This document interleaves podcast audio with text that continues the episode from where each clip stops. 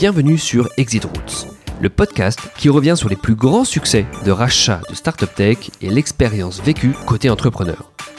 Dans ce podcast, on aborde en détail le ressenti et le retour sur expérience de ces entrepreneurs qui ont décidé de faire le pas et de vendre leur société. Fin d'une première expérience entrepreneuriale ou début d'une nouvelle histoire, mon objectif est de chercher à comprendre comment et surtout pourquoi ces entrepreneurs ont décidé de faire le pas et d'accepter de vendre leur société. Opération préparée ou approche opportuniste, toutes les opérations de rachat sont différentes et il y a beaucoup d'enseignements à tirer dans chacune d'entre elles.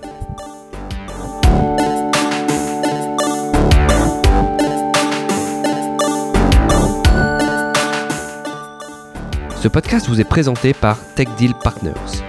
Tech Deal Partners est une banque d'affaires nouvelle génération dédiée aux startups et aux PME innovantes et spécialisée sur le secteur tech et digital. La vision de Tech Deal Partners est de faciliter la mise en relation entre acheteurs et vendeurs de startups et PME innovantes. Pour cela, ce conseil émené d'un nouveau genre utilise des outils d'intelligence artificielle, machine learning et data mining pour identifier les complémentarités et opportunités de rapprochement avec les startups et les PME innovantes du secteur tech et digital. Pour plus d'informations ou si vous souhaitez être accompagné, envoyez un mail à contact at techdealpartners.com. Pensez à vous abonner sur Apple Podcast ou SoundCloud et surtout n'hésitez pas à commenter ou partager autant que vous voulez chaque édition du podcast Exit Routes. Il ne me reste plus qu'à vous souhaiter une bonne écoute. Pour cet épisode hors série du podcast Exit Routes, euh, je suis ravi d'accueillir Tanguy Confabreux. Bonjour Tanguy. Bonjour. Alors, Tanguy est, est business developer euh, chez Partech. Alors, en tout cas, moi, c'est ce que, ce que j'ai lu chez LinkedIn. Euh, et le sujet de, notre échange aujourd'hui, c'est le rapport que Partech a, publié assez récemment, début de l'année. Donc, une sorte de livre blanc sur la relation entre les startups et les grands groupes. Euh, et évidemment, moi, ça m'intéressait de, pouvoir euh, t'interroger, toi qui es un des co-auteurs du rapport, puisque euh, cette notion de relation startup grand groupe est hyper présente dans mes podcasts. Euh, voilà. Est-ce que, avant de commencer, tu pourrais te, te présenter rapidement, euh, présenter rapidement ce que tu fais et puis présenter un petit peu Partech Ouais, avec plaisir. Euh, déjà, merci de m'accueillir dans ce podcast en, hors série, c'est euh, toujours flatteur.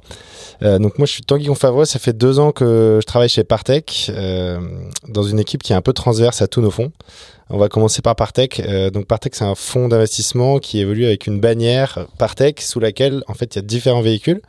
On a cinq fonds d'investissement aujourd'hui euh, en cours, euh, en cours d'activité euh, qui vont du seed aux grosses. Donc c'est-à-dire qu'on a des fonds qui investissent des tickets de 200K dans des startups qui ont moins d'un an d'existence et qui sont parfois même pré-revenus. Et on a un fonds d'investissement en grosse, donc presque pré-IPO dans des boîtes beaucoup plus matures, des marketplaces dans le portefeuille comme Made.com ou euh, qui sont de fait beaucoup plus beaucoup plus développés. Donc on a ce scope-là euh, stage agnostic, comme on dit. Euh, et on a euh, aussi un scope international, puisque aujourd'hui on a des bureaux à Paris qui sont, euh, qui sont notre headquarter, mais on a aussi des bureaux historiquement à San Francisco. On a des bureaux à Berlin, et depuis qu'on a un fonds Afrique qui, qui commence à investir depuis un an, on a des bureaux à Dakar. Et on a même quelqu'un à Nairobi. Donc on a un scope international avec, avec quelques boîtes en Asie aussi dans notre portefeuille qu'on arrive à sourcer depuis, depuis les États-Unis principalement. Ouais, c'est vrai que ça, c'est dans votre ADN, le côté international. Ouais, Et, et j'ai vu qu'il y avait autre chose, évidemment, dans votre ADN, c'est le côté corporate. Ouais, exactement. En fait, la, la deuxième particularité de Partech, à part d'être du coup euh, un, cinq fonds d'investissement sous la même bannière, c'est que on a euh, des LPs qui sont des corporates. Donc aujourd'hui, c'est un nombre de 35 à travers tous nos fonds. Euh, et c'est des, des LPs un peu particuliers pour nous puisqu'ils sont pas uniquement là pour le retour financier, même s'ils s'attendent évidemment à ce que euh, à ce qu'on euh, fasse de la performance euh, avec avec leur leur fonds. Ils sont là aussi pour tout un programme euh, qu'on appellerait d'innovation, euh, qui leur permet avoir- d'avoir de la market intelligence sur les startups qu'on peut voir passer, les grandes tendances qu'on peut voir passer, euh, qui leur permet de collaborer avec des startups euh, qui sont celles de notre portefeuille ou celles de notre deal flow qui peuvent les intéresser, euh, et qui permet aussi pour eux d'avoir euh, un outil de scouting pour de l'investissement, du co-investissement avec nous ou même de l'acquisition. Donc ça, c'est la deuxième grosse particularité de Partech euh, qui a pas vraiment de scope euh, thématique vertical, mais qui a quand même une petite coloration B2B, même si on a en fait pas mal de boîtes B2C dans le portefeuille, mais ça nous permet d'avoir cette, cette appréhension-là de, de- du deal flow.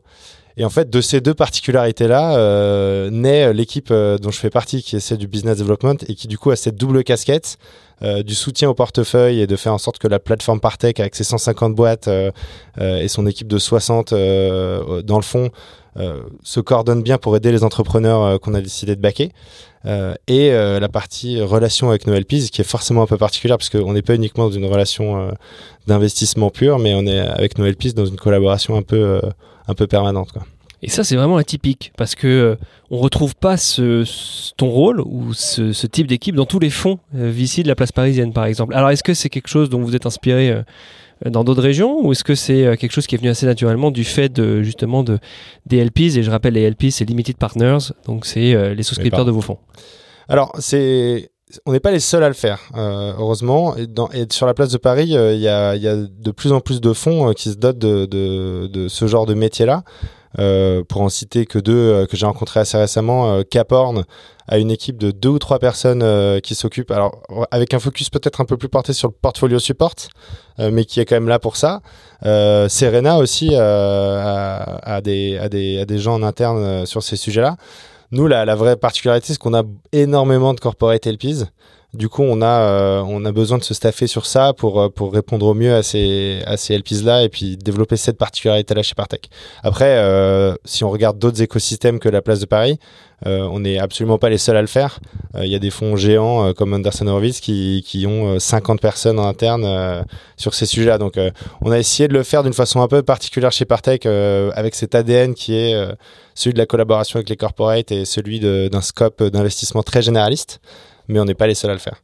Parce que ton équipe a, combien de temps? Elle a été créée il y a combien de temps? Alors, en fait, euh, la première personne qui est venue constituer l'équipe, c'est Nico Valentigato, qui est le co-auteur du livre blanc euh, dont on parle aujourd'hui, euh, qui était lui chargé de l'innovation et chargé de la relation avec Partech chez Edenred, qui est un des premiers corporate LP de Partech.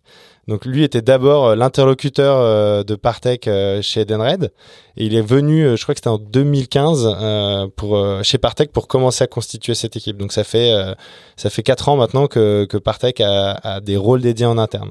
Ouais, donc c'est un phénomène un peu, un peu récent. Euh, Ça va. Et comment est-ce que, est-ce que tu l'expliques? Est-ce que, euh, est-ce que le rôle, est-ce que le VC euh, est en train d'évoluer aussi, le rôle du VC par rapport aux sociétés qu'il a en portefeuille? Est-ce qu'il a envie d'être toujours plus impliqué sur les problématiques de ses boîtes en portefeuille? Parce qu'on lit pas mal de choses sur le critique du VC justement. quel est ton point de vue là-dessus? On va pas, va pas s'attarder là-dessus, mais je me permets de rebondir parce que tu en parles un petit peu. Bah, je pense que effectivement, euh, il y a de plus en plus d'offres euh, de, VC. Euh, y a, on dit, beaucoup qu'il y a beaucoup d'argent en ce moment disponible pour les startups et ça devient dur de se différencier pour un fonds d'investissement. et le rôle d'équipe comme, comme la nôtre, c'est d'essayer de différencier Partech et de prouver qu'il y a un intérêt à avoir Partech dans sa cap table et que Partech est capable de backer de façon exceptionnelle les entrepreneurs. Euh, donc cette partie-là, portfolio support, qui euh, a pour client en fait euh, l'entrepreneur, l'entrepreneur du portefeuille, elle vient alimenter le concept de smart money que qu'avoir un VC comme nous ou comme d'autres hein, dans, dans, dans, son, dans son board, ça apporte énormément de choses. la partie corporate dans notre métier, elle se justifie parce que organiquement, Partech commence à avoir énormément de corporate LPs et qu'on a envie de tirer le meilleur de cette relation, donc on est obligé de, de pouvoir interagir avec eux de façon efficace. Et les équipes d'investissement, euh, même si elles sont intimement liées euh, euh, à ce métier-là, n'ont pas forcément toute la bande passante pour le faire. Et elle vient aussi du fait que les corporates s'intéressent de plus en plus aux startups et que de fait, des VC comme nous sont un bon moyen d'atteindre les startups, de comprendre les startups et d'avoir des interactions euh, plus organisé avec elle euh, que euh, tous les autres moyens qui sont qui sont dans la dans la besace d'un corporate. Qu'on décrit d'ailleurs dans le livre blanc. Et on essaie nous dans, dans ce livre blanc de montrer que que un VC peut aider à chaque étape et peut être utile dans chacune des configurations et dans chacun des chacun des, types d'interactions qu'un grand corporate pourrait vouloir avoir avec des startups. Justement, parlons de ce, livre blanc alors. Mhm qui est vraiment le, le, cœur de notre échange aujourd'hui. Euh, donc on lit beaucoup de choses hein, sur les relations euh, startup grand groupe. Euh, vous, vous avez pris un, un, un axe, j'ai l'impression, pour présenter les choses, qui est vraiment d'essayer de, de, donner un livre blanc de best practice pour travailler avec les, start les startups, donc à destination un peu plus des corporate. voilà, peux-tu nous présenter déjà, pour introduire le sujet, un peu la philosophie du rapport? Pourquoi? Faire ce rapport maintenant Enfin, c'est-à-dire vous l'avez publié au début de l'année. voilà.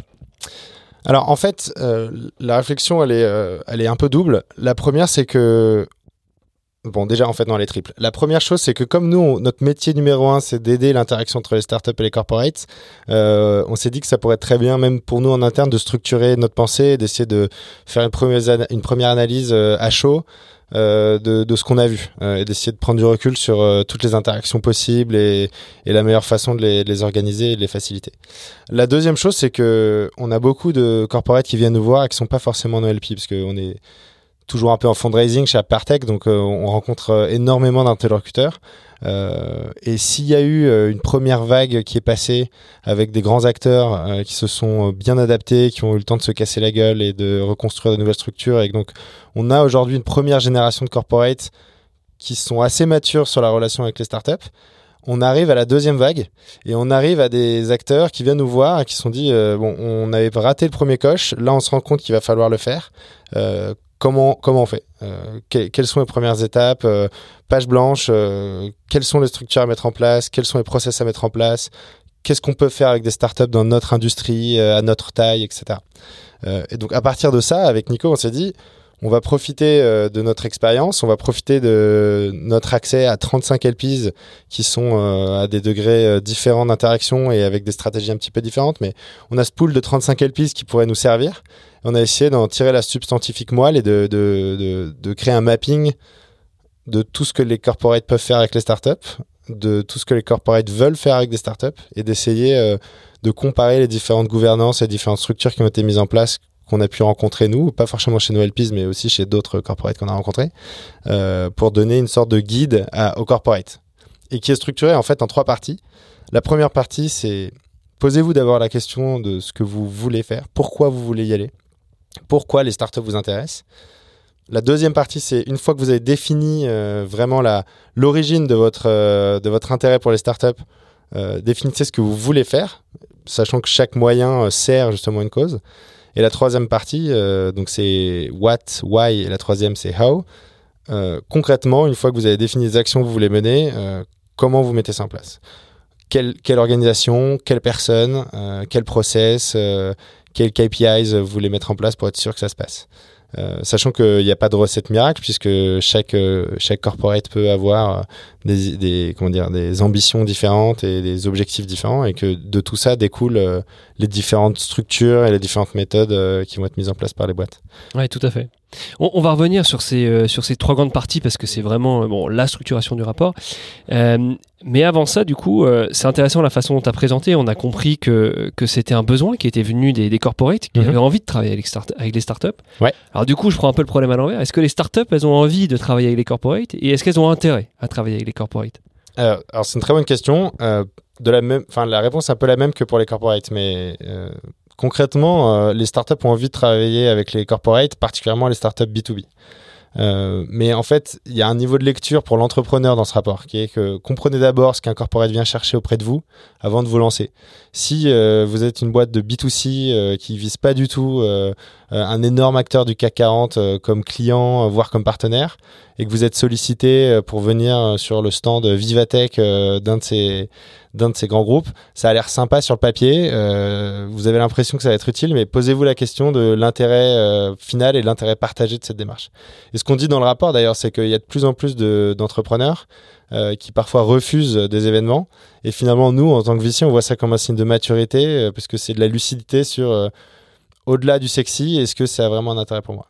Mais dans la majorité des cas, par contre, euh, oui, euh, les, les, startups ont un intérêt à bosser avec les corporates parce que c'est des gros comptes potentiels, euh, parce que c'est des grands acteurs, c'est une image de marque comme première référence, ça peut être du volume, enfin, il y a beaucoup de choses à faire avec eux. et d'ailleurs, si les corporates se structurent de plus en plus pour bosser avec les startups, on remarque aussi, nous, depuis à peu près la même période de temps, que les startups se structurent de plus en plus. Et on voit arriver euh, post-série A ou post-série B des account managers euh, dans les startups qui sont souvent issus de l'industrie et qui sont des gens un peu plus seniors, qui ont l'habitude de gérer ça, qui sont parfois des sales de grands comptes, qui arrivent pour permettre à la startup d'avoir le bon rythme et, et, la bonne la bonne interaction avec avec ces grands comptes là. Donc les deux, les, deux, euh, les deux écosystèmes se rapprochent un petit peu des deux côtés, ce qui est plutôt bon signe finalement. Ouais, ouais effectivement. Euh, donc on sent vraiment que la question du pourquoi, c'est le point de départ, et puis c'est vraiment la question centrale.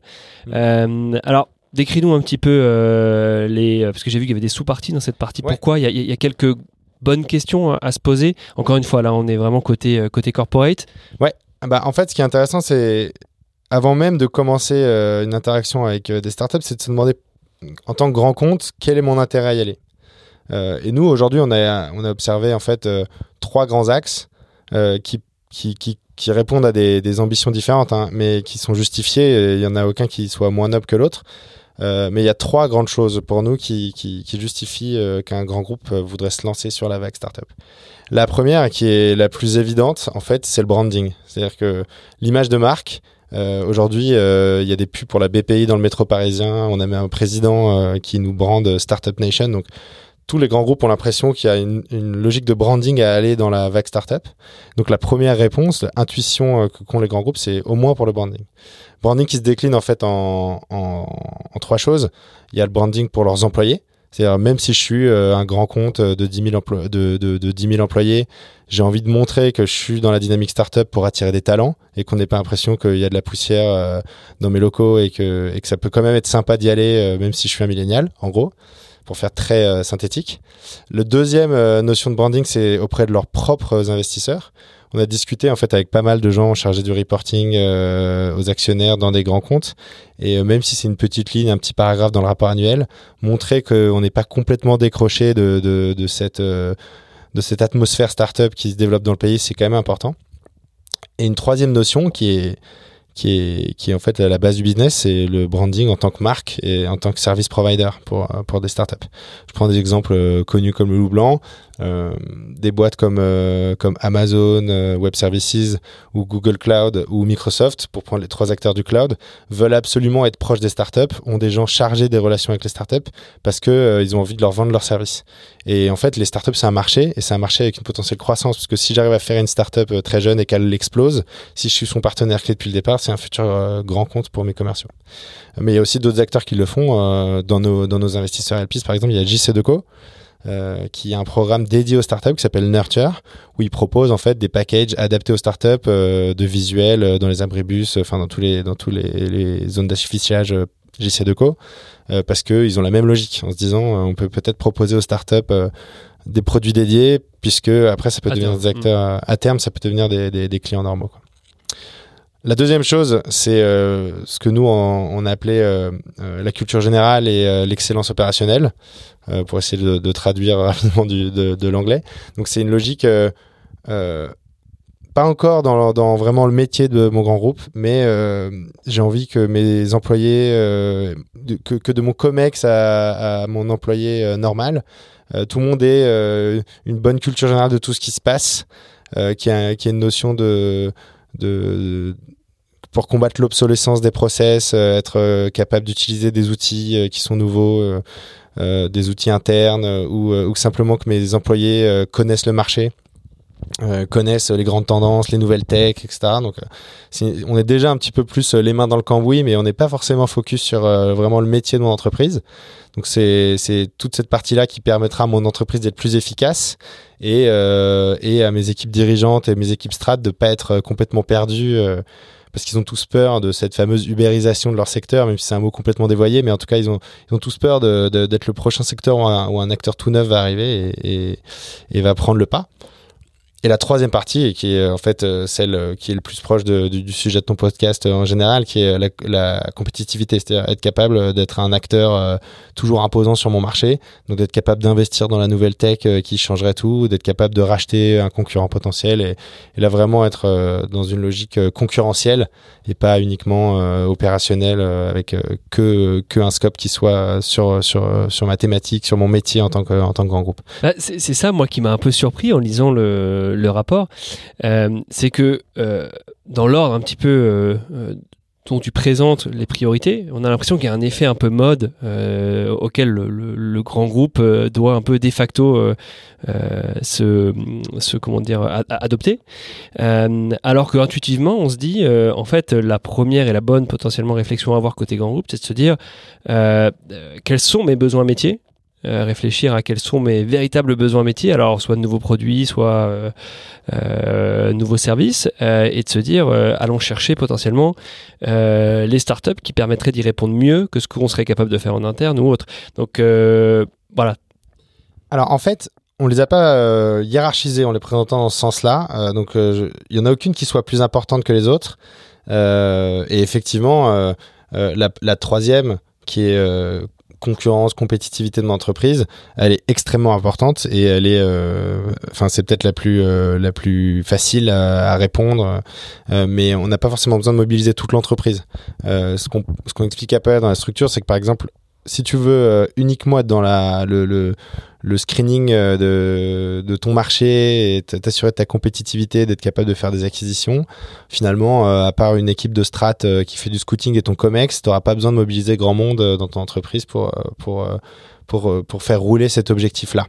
et on dit aussi d'ailleurs que si tu fais que du branding, c'est ce que nous on appelle le Safari Effect, c'est que si en fait tu ne vas vers les startups en tant que grand groupe que que pour soigner ton branding, c'est ce que d'autres appellent le startup washing et ça peut être un peu dangereux. Donc on, a d'abord essayé en fait dans cette première partie de dire ok quelles sont quelles sont les, les intuitions qui vous ont amené à aller vers la startup? Est-ce que vous voulez uniquement euh, soigner une image de marque euh, en, montrant que vous êtes des startups? Est-ce que vous voulez euh, permettre à vos collaborateurs d'être au courant de ce qui se passe et d'utiliser des outils modernes et d'être de plus en plus performants?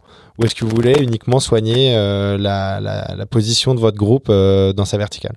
Ça, c'est les, trois, ambitions potentielles. On explique que certaines, comme le, branding par exemple, ne peuvent pas être uniquement, euh, ne peuvent pas être les seules. D'accord. Mais on, peut faire uniquement de l'opérationnel excellence, on peut faire uniquement, uniquement de, du scouting de, de, du secteur. Mais en tout cas, il faut définir ce qu'on veut faire. Il y a des boîtes qui veulent absolument pas être dans une logique de branding, qui avancent masqués, qui ont un comex, qui font des acquisitions, euh, et très bien pour eux, mais il faudra ensuite en face mettre les bons, euh, les, bons process et les bons, euh, les bonnes logiques à l'intérieur de l'entreprise. Ouais, on comprend vraiment. La définition des objectifs, c'est le point central et c'est le point de départ. la deuxième partie du rapport maintenant, le côté what, qu'est-ce qu'il faut bah. retenir de cette partie-là? Bah en fait, l'idée c'est une fois qu'on a défini euh, ces objectifs-là, il faut s'y tenir et il y a différents outils qui permettent, euh, qui permettent de les servir. Euh, si tu penses notamment à la partie operational excellence et, et, aussi d'ailleurs compétitivité, les interactions directes avec les startups hors investissement servent tout ça. Donc tu vas avoir euh, le partenariat en tant que client. Donc, euh, je vais acheter des services à des startups. Ça, c'est le meilleur scénario pour la startup. C'est-à-dire que j'ai un grand groupe qui, parce que euh, ça lui permet d'être plus efficace dans ses équipes, ou parce que c'est un service qui va pouvoir s'ajouter au sien, va vouloir utiliser, va vouloir utiliser ma solution et donc être client de ma solution. Et pour la, pour le grand groupe, c'est une très bonne façon de le faire tu peux avoir le, grand groupe en tant que fournisseur, donc c'est ce, dont on parlait euh, avec les, serveurs cloud ou avec euh, Nurture de JC euh, donc, ou même BNP, toutes les banques qui sont capables de, de proposer leurs services aux startups. donc là aussi, il va y avoir une interaction vertueuse en fait entre startups et grands groupes. Et tu peux avoir aussi des logiques de partnership. on travaille par exemple, enfin, un OLPs et Accenture. Accenture est toujours friand de pouvoir mettre des, des startups dans ses briefs à ses clients. Et du coup, on n'est pas vraiment dans une logique de fournisseur ou de client entre Accenture et la startup, mais ils vont avancer ensemble. Euh, et donc tout ça, euh, en fait, sert Accenture euh, auprès de ses clients et permet à Accenture d'être de plus en plus performant dans ses propres activités, mais en collaborant avec des startups. Donc ça, c'est un exemple de comment on peut aider aider enfin, la, compétitivité ou aider l'excellence opérationnelle en tant que groupe en se servant des startups. Et c'est vertueux parce que c'est ce que les startups cherchent aussi dans ce cas-là. Ouais, complètement.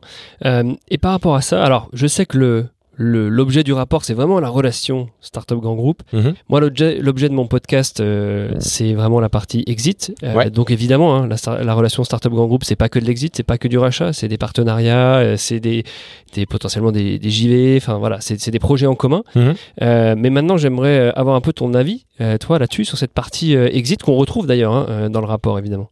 Ouais. Bah alors cette partie exit, elle est, elle est, à part. C'est-à-dire qu'on peut euh, complètement dissocier euh, la collaboration que nous on baptise business development entre grand groupe et startup et, euh, et la partie acquisition. Alors nous évidemment en tant que VC, ça fait aussi partie de notre métier et c'est un grand, enfin c'est une étape importante. Nous, en tant que VC, de- dans l'accompagnement d'une startup, c'est de trouver cet exit. Euh, et on est friand euh, de, de, de pouvoir faciliter ça avec des grands groupes, et particulièrement des grands groupes européens, puisqu'on a, on a quand même euh, un, gros footprint européen euh, chez Partech. Euh, L'exemple que tu as déjà traité hein, dans Exit Route, c'est Compte et BNP qui nous semble le plus probant, puisque BNP Paribas est un des LPs de Partech. Euh, on a pu les mettre au courant de l'évolution de Compte Nickel qui était dans notre portefeuille et on a pu euh, faciliter euh, cette, euh, cette, euh, cette aventure-là. Euh, et typiquement, c'est aussi une belle, une belle explication de pourquoi les corporates regardent des startups et pourquoi les corporates ont un intérêt pour servir là, dans ce cas-là, leur compétitivité et que et, et- ah, enfin comment dire. Pourquoi les corporates ont, ont un intérêt à suivre ça et, et comment euh, finalement l'acquisition d'une startup euh, répond à ce- cette ambition-là qui était on veut être toujours bien positionné sur notre marché. Compte Nickel, en 2016, ils ouvraient plus de comptes que toutes les banques françaises réunies. Et du coup, BNP s'est dit, il faut que l'acquisition va servir, euh, servir ma competitiveness euh, sur ce marché-là. Euh, et on essaie de le faire de plus en plus. Euh, on peut avoir aussi des acquisitions euh, qui sont euh, plutôt vers la tech, donc ils sont pas en train vraiment de, de- de regarder un concurrent potentiel ou un futur concurrent potentiel, mais plutôt une technologie euh, qui a une application pour eux. Euh, on parle parfois de acquire, c'est-à-dire qu'on on cherche pas vraiment, enfin on cherche le- l'entreprise, mais ce qui est aussi intéressant c'est l'équipe. Nous on a, on le cite dans le rapport, il y a, y a un exemple de notre portefeuille qui s'appelle Price Match, qui a été qui a été racheté par Booking.com. Et euh, typiquement, Price Match, euh, comme son nom l'indique, c'était euh, une solution de pricing pour les hôtels euh, qui intéressait énormément Booking. Euh, et aujourd'hui, euh, une bonne partie de l'équipe de Price Match, à ma connaissance, est toujours chez Booking. Parce qu'on était plutôt dans une logique justement de, de, de l'équipe et c'était pas un concurrent de Booking.com, mais c'était ce qui les intéressait. Donc ça, c'est une solution qu'on qu'on suggère dans le rapport au, au corporate, euh, qui est décorrélée de- d'interagir de, façon quotidienne avec des boîtes, qui requiert aussi un peu plus de visibilité, un peu plus de maturité euh, pour les pour les grands corporates, parce qu'il faut avoir déjà opéré un bon sourcing de startups, bien connaître les startups, bien connaître les écosystèmes, donc être capable euh, de comprendre la situation d'une boîte et, même de connaître la situation d'une boîte avant de pouvoir l'acheter. Et c'est aussi la preuve d'une certaine maturité parce que il faut déjà être euh, baigné dans cette atmosphère startup et avoir perdu la frilosité que peut avoir un gros compte quand il regarde euh, euh, l'état d'une sta- du- du- d'une startup ou, euh, même euh, sa trajectoire euh, avant, de, se décider à acheter. Euh, et en fait, aujourd'hui, l'écosystème français européen est un, est un petit peu plus frileux que l'écosystème américain, par exemple, euh, pour les acquisitions de startups. Mais ça arrive. Je pense par contre que les, grands comptes européens sont, en tout cas en France même, euh, plus, euh, plus aptes à collaborer avec des, boîtes très early stage euh, pour se faire une première idée. Et c'est peut-être une, première phase, pour eux de collaborer avec des startups early stage, de, prendre le pouls, de comprendre comment ça fonctionne avant de se lancer dans la deuxième phase qui serait l'acquisition de, boîtes de leur secteur. Donc le sujet que tu as soulevé est, est très intéressant, c'est comment identifier euh, les bonnes startups, comment faire du sourcing, que- quelle bonne démarche avoir. Alors du coup, si on se place côté startup, euh, de l'autre côté, euh, comment on fait pour se faire repérer, identifier par un grand groupe ou un corporate? Est-ce qu'il faut être proactif? Est-ce qu'il faut laisser le corporate venir? Voilà, au, au vu de, de- Au vu d'une acquisition. po- d'une acquisition, exactement. Alors, là, je vais prêcher pour ma paroisse, puisque l'idéal d'avoir un VC comme Partech dans ta cap table, c'est qu'il y a un réseau de corporates et que on en parlait euh, euh, avant que tu allumes les micros, mais en fait, le rôle de quelqu'un dans ton, dans ton board et le rôle d'un VC ou en tout cas d'un investisseur, c'est aussi aussi d'aider euh, d'aider à ces synergies et d'aider à repérer les bons contacts et les, et les bonnes opportunités. Mais à part ça, il y a quelque chose qui est très important, c'est de, de, découvrir et d'arriver à identifier le bon interlocuteur au sein de ces organisations. Là, on parle de boîtes euh, type CAC 40, SBF 120, enfin vraiment des grosses boîtes euh, où, euh, où tu peux te faire balader d'interlocuteur en interlocuteur.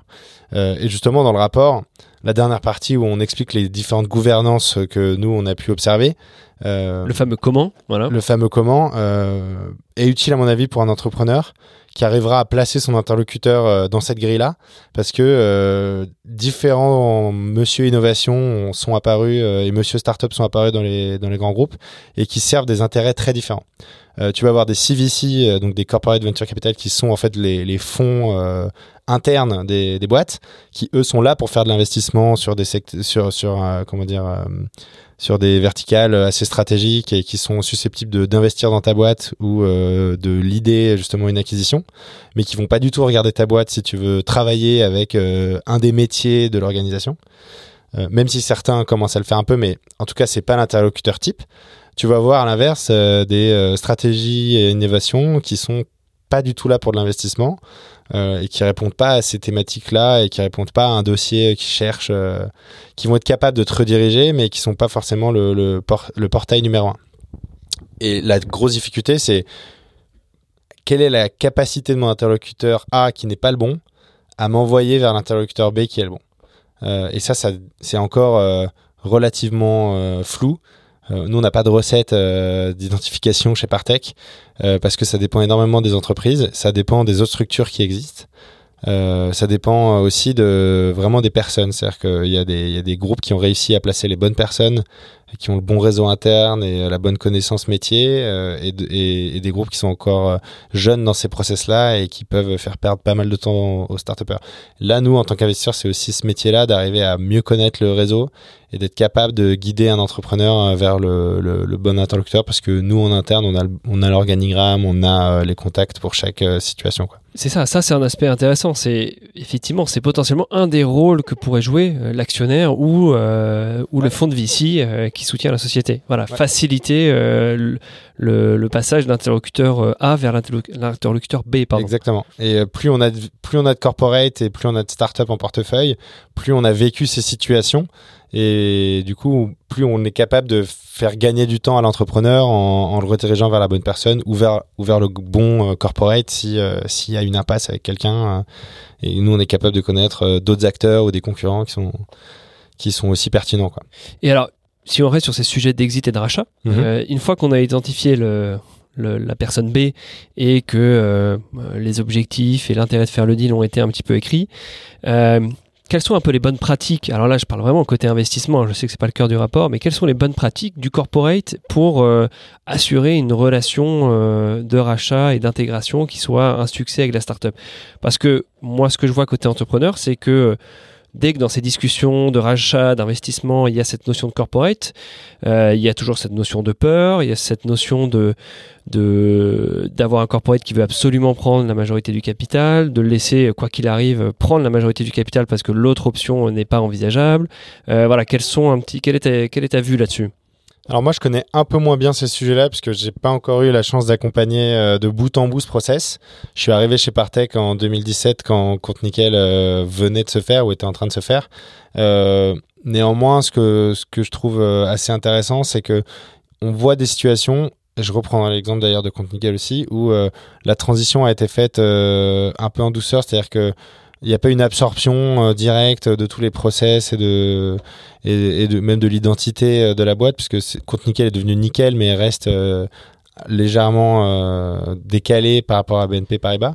Et, je sais que c'est un vrai enjeu. D'ailleurs on, pensait au tome 2 du, du livre blanc qui serait justement post-acquisition pour, pour aider. Mais c'est vrai qu'en fait naturellement en tant que VC à partir de l'étape que tu décris on est parti donc on, peut discuter avec les entrepreneurs a posteriori, mais c'est un process qu'on accompagne un peu moins. Quoi. Mon point là-dessus, c'est de dire que c'est potentiellement des sujets qui se prévoient et, et que on voit qu'il y a des acquisitions qui sont plus des succès que d'autres, et notamment un des métriques qu'on peut regarder, c'est euh, est-ce que euh, la société qui se fait racheter euh, arrive à conserver les salariés? Tu nous as parlé de Booking et de Price Master. Price Match. Price Match, pardon. et effectivement, tu dis personne n'est parti post-acquisition. Et ça, j'ai l'impression que c'est un aspect hyper important d'une acquisition, et on le voit sur, dans certains cas, c'est pas le cas. voilà, et, et j'ai l'impression que c'est des sujets qui s'anticipent parce qu'une fois qu'on est dans l'intégration, euh, et ben c'est trop tard. C'est vrai, alors euh, je t'avoue que je suis un peu moins expert là-dessus, mais ce qui est, je pense que si une boîte euh, a fait aussi le travail que nous on a baptisé Operational Excellence et que du coup le, le, grand groupe acquéreur est lui-même euh, déjà dans des process euh, fluidifiés avec une culture interne un peu plus startup friendly, euh, ça va être moins dur que que si en fait la, la startup arrive et avalée par un groupe où, où, rien n'a enfin rien n'a en commun avec avec les, façons de travailler, les process et même même l'environnement de travail. donc je pense que pour l'entrepreneur, c'est aussi un moment important euh, de la décision, c'est euh, quel avenir je veux donner au projet, euh, même une fois qu'il sera intégré, est-ce que ça va vraiment être un bon fit culturel et, est-ce que ça peut vraiment se passer? Donc c'est peut-être un travail qui doit être fait en amont du deal par, le, par le fondateur ou en tout cas celui qui est décisionnaire de la, de la session. mais mais j'ai pas vraiment de j'ai pas vraiment de, de comment dire de connaissances euh, variées des sujets pour pouvoir, pour pouvoir donner un avis tranché. Euh, ouais, je, me suis un peu. Secteurs. Je pense que ça dépend aussi pas mal des secteurs, parce que tu as des boîtes qui sont de fait euh, habituées au M&A et qui en, ont fait beaucoup. Euh, et puis après, tu as des, as, des deals un peu inédits où finalement, euh, ni la startup, ni le corporate n'avaient fait ça avant, et du coup, on, découvre tous ensemble ce qui va se passer. Quoi. Mais effectivement, la rétention, en tout cas, ce qui est sûr, c'est que la rétention, comme tu le dis, des, équipes est euh, une bonne métrique. Euh, même si des entrepreneurs euh, dans le deal sont, censés rester un certain temps, pour, pour, la partie fondateur, en tout cas, le problème c'est que le virus a parfois piqué les, les fondateurs et qu'ils vont faire le travail de transition, mais ils n'ont pas l'intention de rester. Euh, pour les équipes euh, en place, euh, ça va vraiment être une question de culture et de, et de process, le sentiment que tout est remis à zéro, qu'on peut continuer à travailler, à être efficace comme on l'a été pour arriver jusqu'à l'acquisition. Oui, voilà, et, la place que le corporate laisse à, cette startup, à ses nouveaux salariés, etc. Donc tout ça, mais ça va peut-être faire l'objet d'un autre rapport, tu nous as dit. Ouais, on y a réfléchi ouais, on, s'est un peu éloigné du, de la thématique principale du rapport, euh, mais ces sujets sont passionnants et forcément euh, en direct avec euh, les sujets que je traite sur Exit Routes. J'imagine. pour finir, j'aimerais te poser une petite question parce que tu l'as un peu évoqué et j'aime bien la poser à mes, à mes invités. Pardon. C'est un peu justement leur vision sur l'évolution du marché en termes d'exit, de rachat de start-up et de succès de rapprochement entre start-up et corporate. Il y en a peu en France par rapport à d'autres d'autres régions du monde, mais il y en a peu par rapport aussi à, des pays limitrophes euh, comme euh, voilà euh, l'Allemagne ou, ou l'Angleterre. Alors, quelle est un petit peu ta vision de, cet aspect-là? Alors, ma vision qui est vraiment la mienne et, je ne pourrais pas annoncer qu'elle est partagée par Partech parce qu'il y a des gens qui ont un peu plus d'expérience que moi et qui ont peut-être pas la même idée que moi, mais pour la France et l'Europe, on a, nous, on est assez optimiste sur le fait que ça va, ça va aller en grandissant euh, parce qu'on est en train d'observer euh, euh, la montée d'une première vague de start-up et que finalement, on parle beaucoup des levées en France, etc. Mais par définition, les levées ne sont que le début de l'aventure. Donc, on est optimiste sur le fait que ça va continuer et qu'on va vivre une première phase tous ensemble en France et en Europe. moi, je pense que la bonne évolution et la bonne structuration qu'on est en train de voir des interactions startup grand groupe euh, autres, mais qui sont en amont d'une acquisition potentielle. Euh, le fait que beaucoup de grands groupes euh, font des efforts, collaborent avec des startups et l'annoncent et prennent des risques de plus en plus avec des fournisseurs, des clients et des partenaires qui sont qui sont assez jeunes et qui, de leur point de vue, peuvent leur péter dans les doigts à leurs échelles de temps. tout ça est assez encourageant sur le fait que en allant plus loin dans la courbe de maturité et en allant plus loin dans l'engagement, donc jusqu'à l'acquisition, on pourra avoir le même niveau, euh, le même niveau d'enthousiasme et le même niveau d'efficacité. Donc je pense qu'il faut attendre quelques années, euh, mais mais que ça va arriver et que on, va plutôt s'améliorer en France et en Europe. Quoi. Parce qu'on est très fort pour l'instant euh, sur les premières étapes des interactions, qui sont les, les plus faciles, mais qui sont les premières. Et donc, il faut juste être un peu patient, je pense. Ouais, intéressant. Cet aspect de maturité, on, le retrouve vraiment dans, dans, dans le rapport et c'est vraiment important. Donc j'invite évidemment euh, tous les auditeurs à aller lire, euh, à aller lire ce rapport que je mettrai évidemment. A 22 pages, donc c'est. Où ça se lit euh, facilement et, et c'est passionnant, que ce soit pour les startups ou pour les grands groupes. voilà, je le mettrai évidemment en, en lien du, de, de, mon poste. Écoute, merci beaucoup Tanguy pour, merci toi. pour cet échange. Merci.